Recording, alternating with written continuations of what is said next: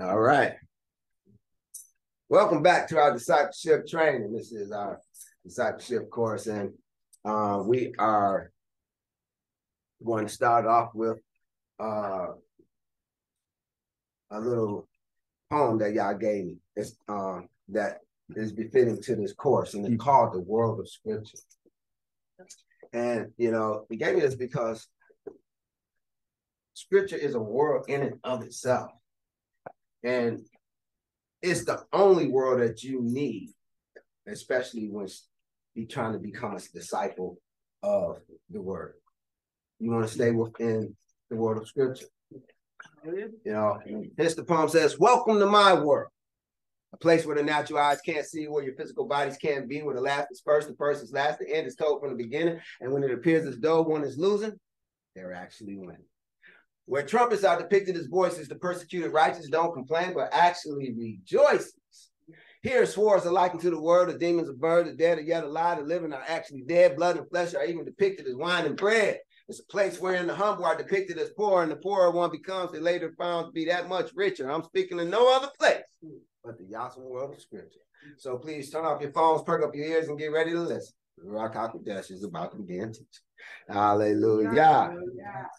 All right, so we're still in the story of Abram, you know, um, the man that was called of, of Yahweh Elohim. And so, in a way, he relates to every man that was called of Elohim, you know, but he's also the exalted father. And in a way, he speaks to our exalted father. Amen. Amen. You know, so you have to understand these nuances so you understand where you fit in to the story. Amen. You know, and so you know, it's a beautiful thing when you're able to see yourself in scripture. Yeah. Yeah. You know, because he told he told tomorrow's story yesterday. Mm-hmm. You know, even as his word says, he tells the end from the beginning. Yeah. You know, so we're gonna jump on into the story of Abram. We left off with Abram um, actually leaving Mitzrayim and so we're going to pick it up today that um with Genesis 13, 11.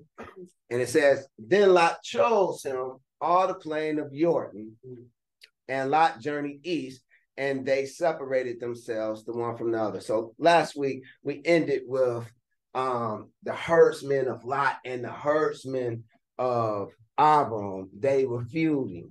Yeah. You know, and so you know, to keep peace, Abram, you know, said, hey, hey, hey, hey, you know, it's not, you know, let's not have our herdsmen, you know, fight amongst each other. Now, what's another word for herdsmen? Shepherds. shepherds. You know, what's another word for shepherds? Pastors. Pastors. Let's not have our pastors fighting amongst each other. Mm. What are the followers of Yahshua called? Sheep. Start you making the connection yet?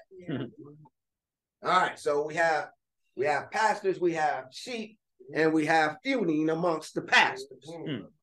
Amen. All right, so just just you know to jog your memory. All right, so Abram, you know, he suggested that you know Lot choose you know, where he wanted to go, look, look, look out and, you know, and see the land that was before him. He said, if you want to go left, I'll go right. If you want to go right, I go left. Whichever way you want to go, you go. And I'll take it from there. You know, and so it speaks about Lot looking over the land, and then he chooses. And that's where we pick it up today. Genesis 13, 11. Then Lot chose him all the plain of Jordan, and Lot journeyed east, and they separated themselves, the one from the other. So Abram and Lot separate. Hmm. Right? Now, Lot chose all the plain of Jordan. What is a plain? What is this word plain? Hmm. Well, this word plain is kikar in the Hebrew. It's number 3603. It speaks to a circle, especially the Ghor or Valley of the Jordan. So it speaks to the Valley of the Jordan. You know, now please recall that at this point they were east of Bethel, but west of, of Ai or Hai. Hai. All right? Mhm. You know, so this is where they were. Um, how do we know this? Genesis 13, 3. It, it taught it told us. It says, and he went on his journey from the south even to Bethel. This is when he was leaving Misraim. He went on his journeys from the south even to Bethel unto the place where his tent had been at the beginning between Bethel and Hai. All right. Now, consider that the location they were residing at, that was betwixt Bethel and Ai, was upon a mountain Mhm. between Bethel and Hai. All right. How do we know this? Genesis 12 8 taught us. It said, And he removed from this unto a mountain on the east of Bethel and pitched his tent, having Bethel on the west and Hai on the east. And there he built an altar unto Yahuwah and called upon the name of Yahuwah. Right? Mm-hmm. All right. So now consider what the word tells us, even that Lot journeyed east, i.e., towards Hai. That is towards ruin. Remember, I um or Ai means ruin. Mhm. So we see a picture here. We see a picture here of Lot leaving and heading towards ruin. Can you see it? Yeah. You know, so just so that it's clear, here, here's a map of of the landscape. And so here it is. He was somewhere over here, you know, Bethel, you know, and this is IE or Ai right here. You know, and so this is likely where he was in, in one of these two dots, you know, um, in betwixt, you know. So if this is Bethel, they wasn't sure. And so if this is Bethel, then this is where he was, you know, right here, which they say Khirbet, you know, he was he was like um like right here. And he had you can see that Bethel is on is on the east. Mhm. I mean Bethel is is on the west, you know, and and uh uh Ai is on the east. Yep. You know, even as as it said, Bethel on the west and Ai on the east, right? So Bethel on the west, see, west, and Ai on the east. See, that's facing east, and he's like right here. Now, if you look and you see here, like this is smooth. See how it looks smooth? Yep. You know, that's flat land. So that's why they call it a plain. Mhm. Now you, you see over here, it looks kind of crinkled. Yeah. You know, that's because those are mountains. Yep. You know, and so we know he was on top of a mountain, right? Okay. And so now what I want you to see is actually that what we're being shown here is a picture of Lot having to come down off this mountain. You know, now he was before um the temple of Elohim, the house of Elohim, Yeah. right? But he had the he had the house of Elohim west of him, but he was before ruin. Hmm. So he wasn't at the house of Elohim, but he wasn't in ruin. He was on a mountain. What does mountains represent? Kingdom of Elohim, my man. So can you see that he he was on the kingdom of Elohim? Yeah. So Lot left the kingdom of Elohim Mhm. and he went down into the plain or the valley. Now the valley is the low point, right? Yeah. You know, so you know, um, so the lower you go, the more wicked you become.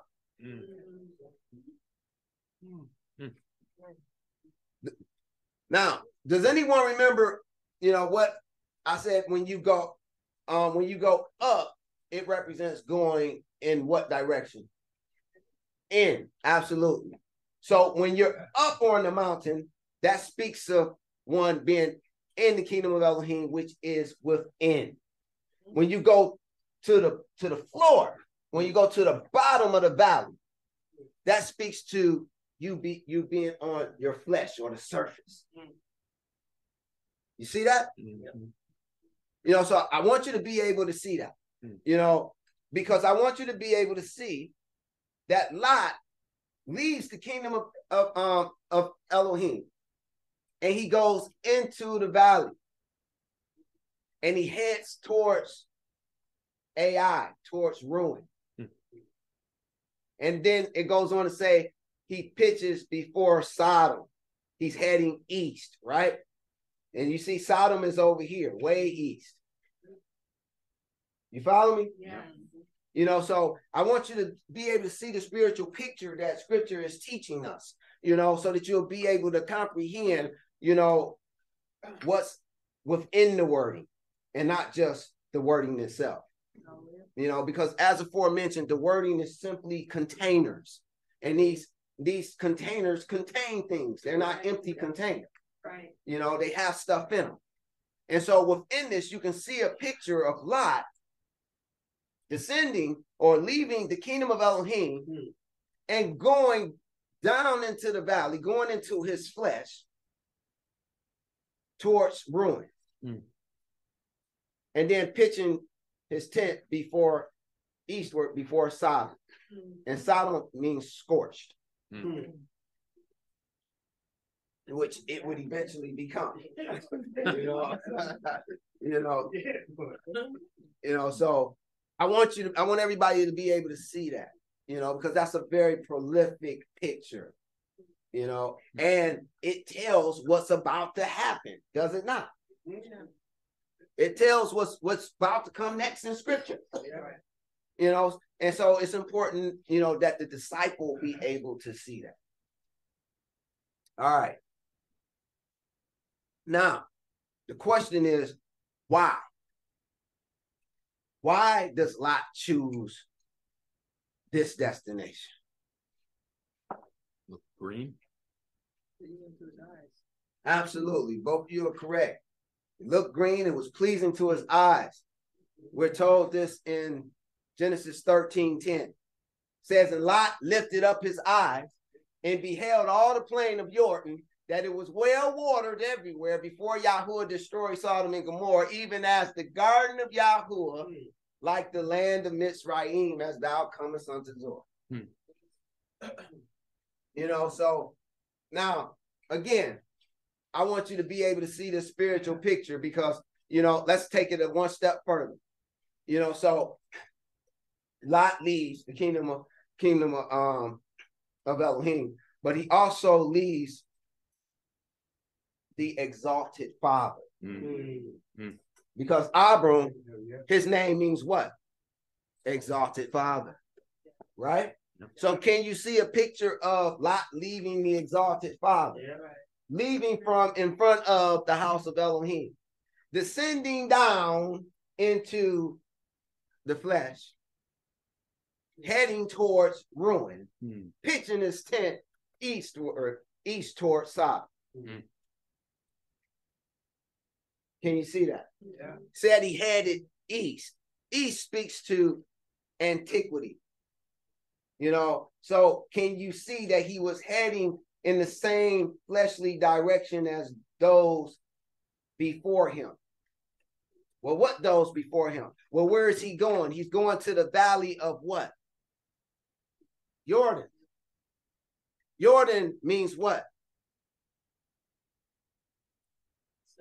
Descender. Jordan means a descender. So now we're talking about the valley of the descender. Mm-hmm. Who was buried in a valley that that descended upon the earth? Sure? Now, this wasn't in the discipleship course, so I'm gonna just give you this one. Yes, Azazel. Um, Azazel was buried in the valley, you know, and had all the rocks thrown on top of him, and and and, and, and put in chains. Him and his cronies. mm. Yeah. Why? Because he descended from his first hab. They descended from their first habitation. So you see Lot going down into the valley of the descender, where he gets corrupted. Mm. We're heading towards his ruin, Mm. towards being scorched, and pitches his tent before be becoming scorched. You see that? Yeah. Can you see that picture? Yes. You know, this is what a disciple does. They open the containers and see what's in it. All right, let's uh, get the clicker back clicking. Now, so here it is. We see this picture of Lot leaving the exalted father, um, heading east towards ruin, and pitching, you know, his his tent, residing there. Now, here's here's uh some extra credit. Where have we heard this story before?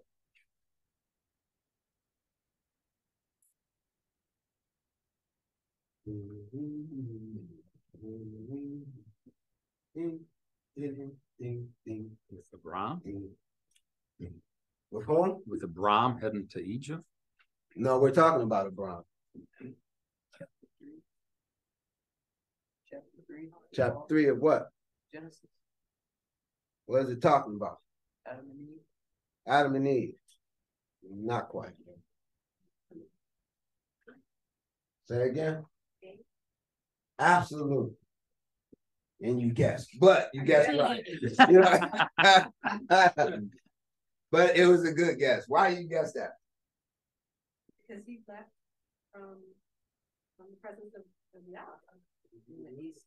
Also, he left from from from his father, Right. who was his high father, because he was the first one on, on the planet, right?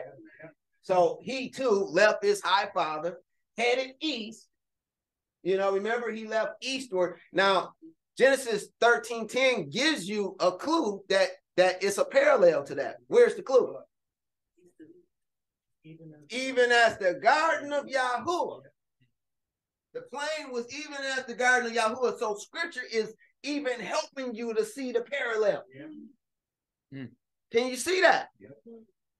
I pray y'all see this stuff. You know what I'm saying? You know, um, you know, because if you if you can't see the stuff at this point, you know, it's gonna be it's gonna be rough for you becoming a disciple. You know, to be able to open up these uh, containers. You know, you should be able to see some of this stuff at this point. You know, if you can't, then go back and redo the um, lessons on the patterns and parallels you know, because you su- you're supposed to be able to pick up on these patterns and parallels, right? That's the that's the whole reason we've done done that segment of the um, discipleship courses so that you can see these patterns and parallels. Okay, but I pray that you can see that, right? Yep. All right, you know, so that said, the same thing would happen again. Where would it happen again at? Moshe. That was a good guess, you know, um, but not quite. Not what I'm looking for. Close, very close, but Israel, the people, a little more specific. the ones that came through the the Red Sea, headed towards the promised land. They were heading east. Well, that's that's the same time that Josh is talking about with Moshe. Yeah, Yeah. but when they wouldn't go, when they all died in the wilderness, so wouldn't go against the um, Anakim. Yeah, I didn't see nobody die in this story. Well, I mean, it was a forty-year death. Well, yeah, you know, but still nobody died, you know. Was it when Moses came from the mountain and they had to separate the business? Um, no, not not not quite. Um, what about you know uh the prophet like unto Moshe? Yes, our Messiah, our Savior. Hmm. You can see the same story with him. He left his father. Yes. here and came here. Yes. You know, not in the sense of him him being being Cain, you know, but there were there was those, you know, who broke off of Israel you know, and went another way. You say Joseph? Uh now that's that's a good one. That's a good one. I didn't think about that one. Um but maybe, you know. Uh but the one I was looking for is is Yahushua, you know, um, because we went over it last week actually. You know, so that's why I was um pointing that one. Come on, clickers. Stop playing. All right, thank you. All right. So Genesis 13, 12. Abram dwelled in the land of Canaan. The land of Canaan represents what? Kingdom of Elohim. So Abram, we see Abram dwelling in the kingdom of Elohim. And Lot dwelled in the cities of the plain and pitched his tent towards Sodom. Mm. The cities, what is a city? Walled or um, or a protected place. Kind of like a garden, but not.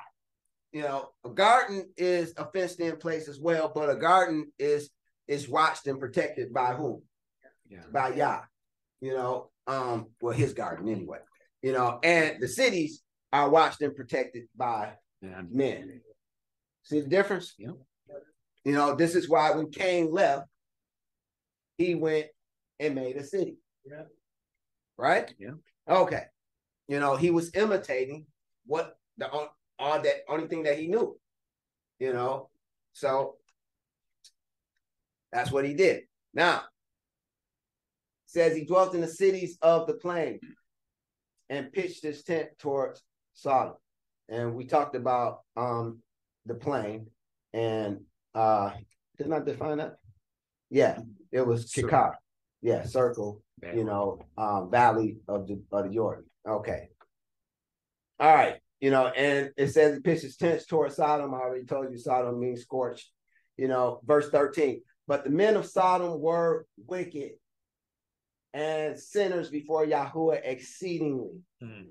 And Yahuwah said unto Abram, after that Lot was separated from him, Mm. lift up now thine eyes and look from the place where thou art, northward, southward, eastward, and westward. You know, so now he's he's telling he, um Yahuwah speaking to Abram after Lot was separated. All right, who recalls who Lot depicts spiritually? Pharisee? Veil of covenant. Those that have the veil who had a veil or the covering over them. Yes, Pharisees um were a type of them, you know, also the Sadducees, the scribes, you know, and everyone um who had who was blinded. You know, we read about them in Second Corinthians 3, 14 through 16. It says, but their minds were blinded. Mm. For until this day remaineth the same veil untaken away in the reading of the Old Testament, which veil is done away in Mashiach. But even unto this day, when Moshe is read, the veil is upon their heart. Nevertheless, when it when it shall turn to the Adonai, the veil shall be taken away. Okay, so these are the people that Lot represents. It represents those who are veiled, those who are covered. They have their minds blinded. Mm. You know, when reading the Old Testament, the veil is upon their hearts. You know, so can you see that Lot being separated from Abram is simply a depiction of the veil being removed from off Israel? There's going to come a time when these folks who have their minds blinded are going to no longer be blinded. Those that have this veil upon their hearts, the veil is going to be removed because they're going to accept Yahshua. Mm. You know, and so this is a depiction of that time when that veil will be removed from off of Israel. You know, and in large part is happening in our day and time. It also depicts Abram's family, his family tree, that is, Hmm. being broken off. And um I can't see what I have down there. Hmm. But being broken off, but I, I'm pretty sure that's the question I asked The same as previously. another exalted father. Anyone knows? Yeah, and we just we just went over that. That was Yahshua. Um, now, verses 15 and 16 says, all, For all the land which thou seest, to thee will I give it, and to thy seed forever. And so, you know, just just so that you can um relate, you know, so what this is talking about, Genesis 13, 14, you know, is a time when these peoples, when Israel's um veil will be removed, you know, and they will accept Yahshua, you know, and then, you know, Yah will lift up his eyes and he will look in every direction because all the kingdoms of this world shall become his. Mhm. You know, and so that is what this is a depiction of, you know, or foretelling of, if you would. You know, in verses 15 and 16, for all the land which thou seest to thee will I give it, and to thy seed forever. And I will make thy seed as the dust of the earth. Mm. So that if a man can number the dust of the earth, then shall thy seed also be numbered. Now we know that man cannot number the dust of the earth. So we know that his seed also shall be not numbered. You know, now we're going to jump to Galatians 3:16 because Galatians shed some light on this. On this seed that's being spoken of. Because you know we see here it says and i will make thy seed you know as the dust of the earth and innumerable right? Galatians 3.16 teaches us it says now to abraham and his seed Mm. were the promises made. He saith not and to seed Hmm. plural as of many but as of one. And to thy seed which is Mashiach. Mm. So here it is. We have scripture t- teaching us that that seed that's being spoken of here speaks to Yahshua. And Yahshua will become as the dust of the earth and innumerable. Can you see that? Revelation 7 9. Revelation 7 9 says, After this I beheld, and lo, a great multitude, which no man could number, of all nations and kindreds and people and tongues, Mm. stood before the throne and before the Lamb, clothed with white robes and palms in their hands. Hmm. I pray that you can see that this group represents the seed of Abraham, the many member body of Yahushua. That is the seed of a father of many nations. Hence, we're told of all nations, kindreds, peoples, and tongues, Mm. describing every type of people on the planet. And that's why they're, you know, they're all mentioned. That said, I pray that ye can also see that this seed of many nations were not spawned from Abraham's loins. Hmm.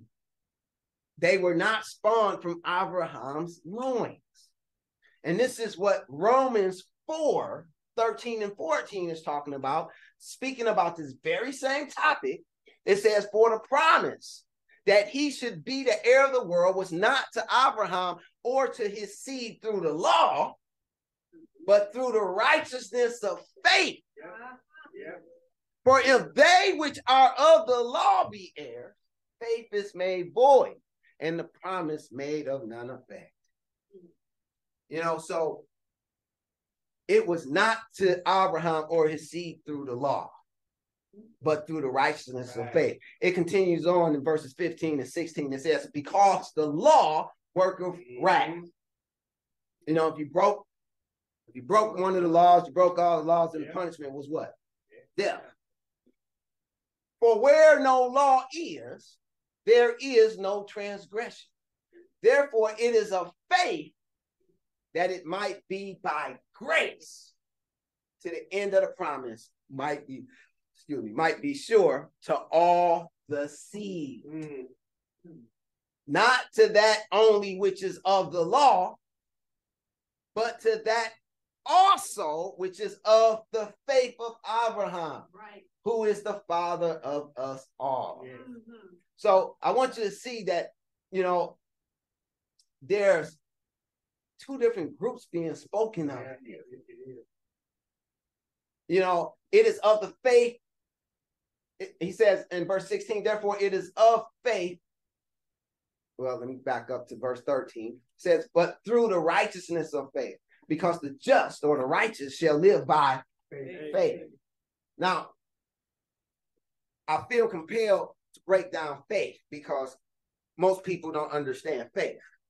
But this word faith is pistis in the Greek. It's number 4102. Mhm. You know, and that faith essentially speaks to persuasion. And so persuasion from moral truth. So that's what faith is. Faith is pistis, you know, number 4102 in your Strong's, and it speaks to persuasion of a moral truth. What is moral truth? Scripture is moral truth. So when so essentially what we're being told is that faith is persuasion via scripture. Yes. So when you have scripture before thee or scripture in your heart and you're persuaded to adhere to it, then that is faith. Let me give you an example. Uh, everybody probably know my example by now, you know, but I'm going to use it anyway because it it, it, it, it, it makes the point clear, you know what I'm saying? So, okay, so you have this starving person, right? You know, you have this person that's starving and you know, they have the intent of going to the fruit to a fruit stand. That's a, that's along the, along the way, you know, and begging for food, you know, from the keeper of the foot um of the fruit stand. They get to the fruit stand, and lo and behold, the keeper of the fruit stand is n- nowhere around. And you know, they get this notion that maybe they should just help themselves, seeing that no one's around and they're super hungry and they were going to beg for some food, you know, and it's so much stuff there. Who would notice that it's gone? And so they get ready to grab something and they hear this small, still voice speak to them in their hearts. And it says, Thou shalt not steal. Now, at that point, they're persuaded not to take it. But, that's a big but. Right. But they have a choice in the matter. Even though they're persuaded not to take it, they can still take it anyway. And if they do, then their faith dies. For faith without works are dead. But if they choose to adhere to that persuasion not to take it, mm. then their faith lives on, and the just shall live by faith. From persuasion to persuasion. You know, after that persuasion, the word will persuade them to do something else, and then something else, and then something else. Yep. You know, this is why it said faith cometh by hearing. The word hear is shema. Uh, well, in the in the Hebrew it's shema, and it speaks to not just audibly hearing, but also obeying. Faith cometh by hearing and obeying the word of Elohim. You know, and so this is how your faith is also increased. You know, faith cometh by hearing, and hearing by the word of Elohim. So, you know, by obeying the word of Elohim. You know, so the just shall live by faith. So those who go through the righteousness of faith, of being persuaded by the word and constantly um, living off of that, one persuasion after the next, they're deemed righteous. You know, and therefore, when he speaks about where no law is, there is no transgression. He's talking about in the realm of faith. Therefore, it is of faith that it might be by grace. Now, what is grace? Grace is charis. Um, I can't remember the, number for um charis. Charis. Uh, it almost came to me. Um, but it means. Can anybody tell me what grace means? Reciprocal favors. Yes, a reciprocal system of favors. And that's very important to understand as well because most people do not properly understand these terms. They think faith is just something you believe. You know, and it, it that's not scripturally speaking, that's not what it means. That may be what it means according to Webster's today. Hmm. But scripturally speaking, that's not what it means. Faith speaks to persuasion. You know, and grace, you know, the way it's taught today is that it's just a free gift. It's just something that that you just receive. Right. But no, charis, the ancient term, was spoke to a reciprocal system of favors. In other words, if I um show benevolence towards Sister Hannah, and you know, and I blessed her with something, you know, it was it was taken for granted that she would bless me in return down the line. You understand? So it was reciprocal. You know, and it was like, you know, kind of like uh, you know, the pay it forward concept, Yeah. you know. And so that's important to understand because Yahshua gave us a gift. That gift was his death, Yeah. his uh, on, on the torture stake. Yep. Now he expects us to reciprocate. Yep. You know, he gave us a gift of reconciliation to the Father, but he expects us to reciprocate Right. that gift Yep. by walking in faith. And see, that's the grace. He's given us a gift and we return the favor. We return the favor by doing something that's pleasing to him. Yes. You got it. A reciprocal system of favors. That is always what the word charis meant in ancient times. It's not until recent times Hmm. that they changed the definition and to mean something totally different. Just it's just one sided. You just Yeah. get to receive, receive, receive. Yeah. But if you think about it, that don't even make sense. You know, and to show you a scriptural example, a beautiful, beautiful scriptural example of charis. Think of the story of David. There's a story of David when he's dealing with with um Nabal, Yeah. the fool. Yeah. Remember? Oh, You know, and Yeah. Yeah. so he was watching over Nabal's herdsmen, you know, making certain that, you know, that they didn't get robbed and, you know, and that no harm came to him. And then when it was time for him to shear his sheep, you know, he asked for an an offering. He didn't tell him what to give. He just said, you know, look here, we looked out for you. You know, um, can you can you give us an offering? you know. And so it was expected, you know, that he would return the favor with some type of offering, right? Yep. But the fool, the fool said, you know, I'm not giving you nothing. You a runaway slave. You know, I'm, I'm giving you nothing. Now, consider David, King. He wasn't King David yet, but consider David because David is a very special person in Scripture because we're told that he had the heart after Elohim. Yeah. What did his heart tell him?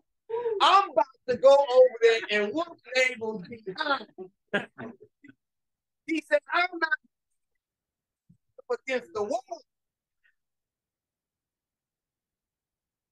Lest Abigail came and interceded on his behalf.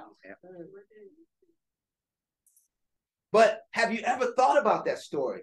Why was he so upset when Nabal did not agree to give him nothing? Nabal didn't ask him to watch over his herds. Nabal, Nabal didn't um didn't uh contract with him to to look out for him. So why did he feel? Why did David feel as if Nabal was obligated to do something for him? And it's because of charis, grace. It's a reciprocal system of favors. And in ancient times, they operated on an honor system. Right. And they would lay down their life rather than dishonor the name of their of, of their family Yeah. or their or their family's name or their name. Yeah. You know, and so this is what Nabal was doing. He was dishonoring David Right. by not returning the favor. You know, but David looked at him, looked at it as if he owed him. Because that's what grace is. It's a reciprocal system of favors. You know, if I do something nice for you, you supposed to do something nice for me. Now, I don't necessarily tell you what that nicety is, but you're supposed to do something nice in return. You don't just keep receiving, receiving, receiving, receiving, receiving, receiving, and don't give nothing in return. Right. You're gonna wind up not having anybody that piss up against the wall.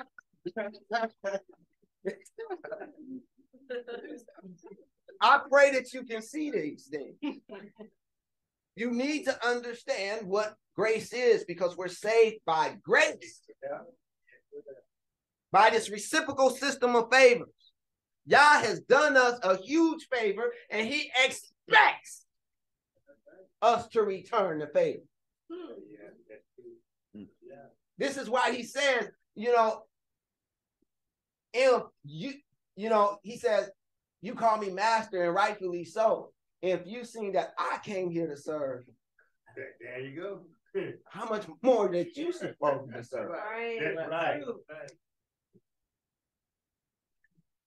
You understand? Yeah.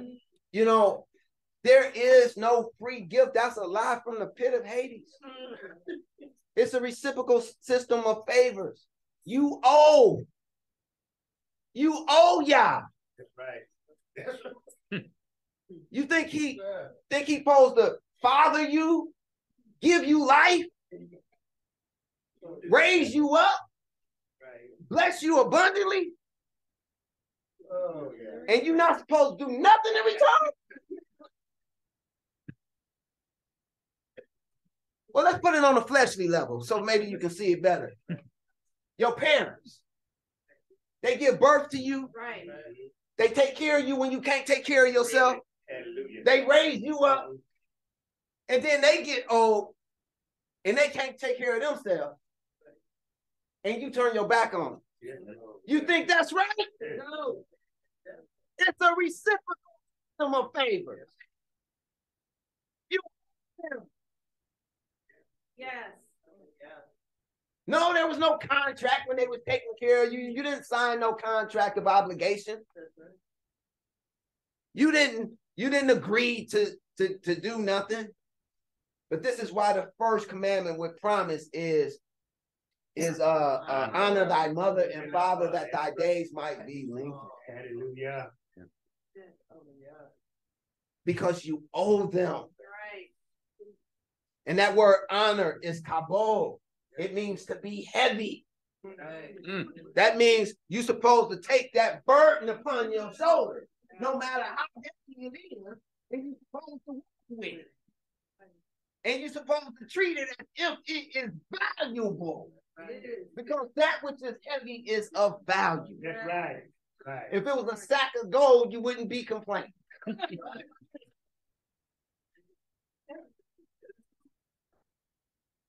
so I pray that you can see these things.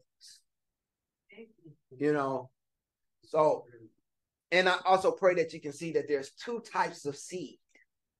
Two types of seed of Abraham spoken here. That which came from Abraham's loins, Yeah. as well as that which came from Abraham's faith. Yep. They're both represented here. Yep.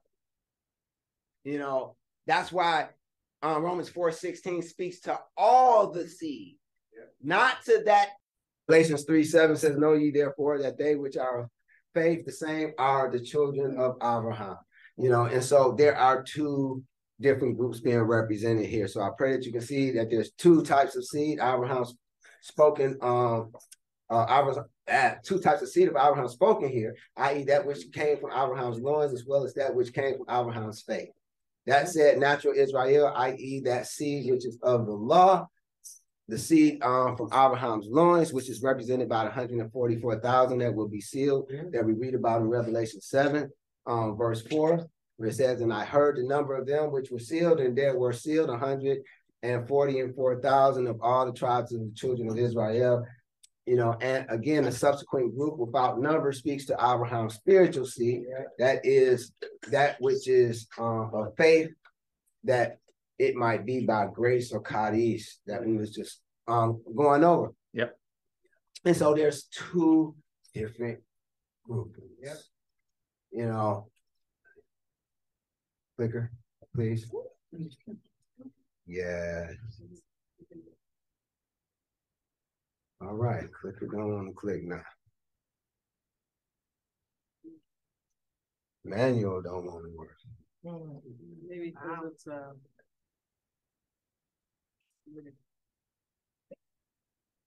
Oh, Louis. yeah. Uh, all right. Now one thing is another, right? Let's see if we can. Oh, yeah, when I wanted to. Oh, really? Uh, That's- all right. We're back. Okay, so. All right, so um, yeah. So we're moving on to Genesis 13, 17, which says, Arise, walk through the land in the length of it and in the breadth of it, for I will give it unto thee. This is yet another picture of our exalted Father descending from the kingdom of heaven to walk through the land. Mm. But this one teaches us where he where he would reside. You know, and it tells us in verse 18 that Abram removed his tent and came and dwelt in the plain of Mamre, which is in Hebron, and built there an altar unto Yahuwah. Now, this word plain is different than the previous word plain. Mm-hmm. Now, just reading in the English, you would think that this that both of these were the same word, speaks to plain, right? Mm-hmm. Yeah. And not so. This word plain is elan, you know, which speaks to a tree, a great tree. Mm. Okay. You know, and then we have um this was uh plain of which is tree of, you know, Mamre. Mamre means rebellious Mm. or bitter. It also can speak to something that's um of strength Mm. or fatness. Yeah. So if we put these together, we see a great tree that's rebellious, Mhm. um, and it's uh, a bitter tree of strength, and that is of fatness, Mm. a tree of fatness. Mm. You know, Hebron or Hebron um, means association. It's from Kaber, number 2267, which speaks to a society. Mm. So, in other words, we see that Abram, the hot, the exalted father, removed his tent and came and dwelt in the great tree that was rebellious um uh and was bitter and was strong in a fatness. Hmm. So what great tree was rebellious, bitter but strong and a fatness, you know, and uh which was in Hebron, that is in association with his society. Now that should be easy now. You know, that's where he resided. We know Abram speaks to that exalted father. Our Yahshua, our Savior, is also an exalted father, right? Yeah. You know, he removed his tent. Why, thank you.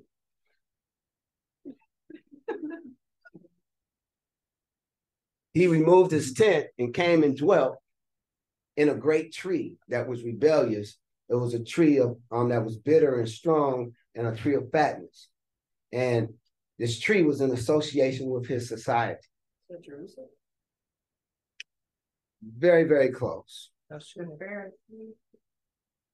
Mm, Can anybody think of, you know, what society was depicted as a tree? Israel, absolutely. Um, and yes, part of Israel was depicted as a fig tree, but a fig tree wasn't a tree of fatness. Olive. Olive tree is the tree of fatness. And so we see that in Judges 9 9, it says, But the olive tree said unto them, Should I leave my fatness, Mm. wherewith by me they honor Elohim and man, Hmm. and go to be promoted over the trees? Hmm. You know, and also we have a second witness in Romans 11, 16, and 17. It says, For if the first fruit be holy, the lump is also holy. And if the root be holy, so are the branches. And if some of the branches are broken off, hello, Lot. Yep. And if some of the branches are broken off, hello, those who have a veil upon their mind, Mm. those who are blinded, you know, when they read um the Old Testament scriptures. And if thou be a wild olive tree, hello, Gentiles, were grafted in among them, and with them partakers of the root and the fatness of the olive tree. Hello, Israel. So can you see that that great tree was re, was um that was rebellious was Israel. Yeah. yeah. It was a bitter tree. Yeah. It was a strong tree. It was a tree of fatness. You know, and this is where Avram or the exalted father, Yeshua, came to reside in. Mhm. He came to reside in that great tree that was rebellious, bitter, strong, Yeah. and a tree of fatness in association with his society. You know, Mm. and he was born into that tree, was he not? Yep. You know, and in that tree, some of the branches were broken off, Yeah. even as we see Lot being broken off from Abram. You know, and um, verse 17 goes on to say, and saying, Thou wilt being a wild olive tree were grafted in among them, and with them partakers of the root and the fatness of the olive tree. That's all for you today. Pray for blessing.